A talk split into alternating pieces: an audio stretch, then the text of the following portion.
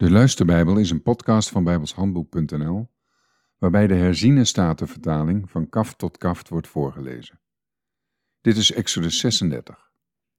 Toen deden Bezaleel en Aholiab en ieder die wijs van hart was, in wie de Heere wijsheid en inzicht gegeven had, om te weten hoe zij al het werk ten dienste van het heiligdom moesten verrichten, overeenkomstig alles wat de Heer geboden had.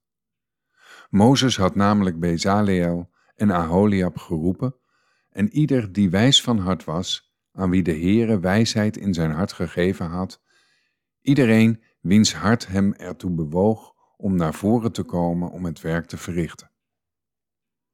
Ze namen van Mozes heel het hefoffer aan, dat de Israëlieten gebracht hadden om het werk ten dienste van het heiligdom te verrichten. Men bracht elke morgen nog vrijwillige gaven bij hem. Toen kwamen alle vaklieden, die allerlei werk voor het heiligdom deden, man voor man, van het werk waarmee ze bezig waren, en zeiden tegen Mozes: het volk brengt veel, meer dan toereikend is ten dienste van het werk dat de Heere geboden heeft te doen. Toen gaf Mozes bevel dat men een boodschap door het kamp zou laten gaan. Laat geen man of vrouw nog werk verrichten voor het hefoffer van het heiligdom. Zo werd het volk ervan weerhouden om nog meer te brengen. Want het materiaal was voldoende voor hem om er al het werk mee te kunnen verrichten. Ja, er bleef over. Zo maakte ieder die wijs van hart was onder hen die het werk verrichtten de tabernakel van tien tentkleden van dubbeldraads fijn linnen en blauwpurperen, roodpurperen en scharlakenrode wol, met cherubs erop. Werk van een kunstenaar maakten mensen. De lengte van één tentkleed was achtentwintig el en de breedte van één tentkleed vier el. Al de tentkleden hadden dezelfde afmeting.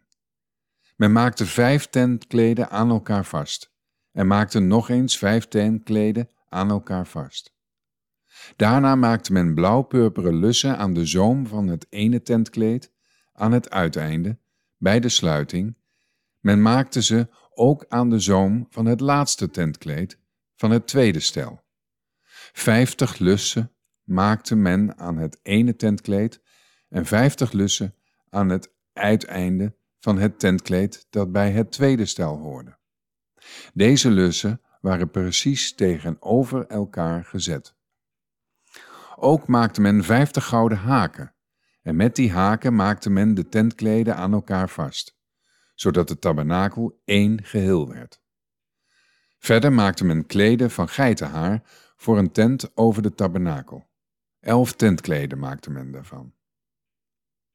De lengte van één tentkleed was dertig el en de breedte van één tentkleed vier el. De elf tentkleden hadden één afmeting. Vervolgens maakte men vijf van de tentkleden apart aan elkaar vast en zes van de andere tentkleden eveneens apart. Daarna maakte men vijftig lussen aan de zoom van het laatste tentkleed van het ene stel en maakte men vijftig lussen aan de zoom van het tentkleed van het andere stel. Ook maakte men vijftig koperen haken om de tentdelen zo aan elkaar vast te maken dat ze één geheel vormden. Verder maakte men voor de tent een dekkleed van rood geverfde ramshuiden en daarover een dekkleed van zeekoeienhuiden. Vervolgens maakte men voor de tabernakel de planken van acaciahout, rechtop staand. De lengte van één plank was tien el en anderhalve el de breedte van elke plank. Elke plank had twee pinnen, zodat ze met elkaar verbonden konden worden. Hetzelfde deed men met alle planken van de tabernakel. Vervolgens maakte men de planken voor de tabernakel, twintig planken voor de zuidzijde, in zuidelijke richting. Men maakte ook veertig zilveren voetstukken onder de twintig planken. Twee voetstukken onder de ene plank voor zijn twee pinnen en twee voetstukken onder de andere plank voor zijn twee pinnen. Men maakte vervolgens twintig planken voor de andere kant van de tabernakel aan de noordzijde, met de veertig bijbehorende zilveren voetstukken. Twee voetstukken onder de ene plank en twee voetstukken onder de andere plank. Aan de westkant van de tabernakel maakte men zes planken. Ook maakte men twee planken tot hoekpunten van de tabernakel aan beide kanten. Ze waren van onderen af volkomen gelijk, en samen ook volkomen gelijk aan de bovenkant ervan, bij de eerste ring. Zo deed men die twee planken aan de twee hoekpunten. Er waren dus acht planken met hun zilveren voetstukken, samen zestien voetstukken, twee voetstukken onder elke plank. Men maakte vervolgens dwarsbalken van acaciahout. Vijf voor de planken aan de ene kant van de tabernakel, vijf dwarsbalken voor de planken aan de andere kant van de tabernakel en vijf dwarsbalken voor de planken aan de achterkant van de tabernakel aan de westkant. Men plaatste verder de middelste dwarsbalk zo dat hij in het midden van de planken van het ene einde naar het andere einde liep.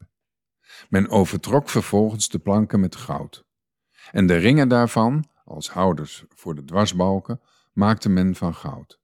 Vervolgens overtrok men de dwarsbalken met goud. Daarna maakte men een voorhangsel van blauwpurperen, roodpurperen en scharlakenrode wol en dubbeldraads fijn linnen.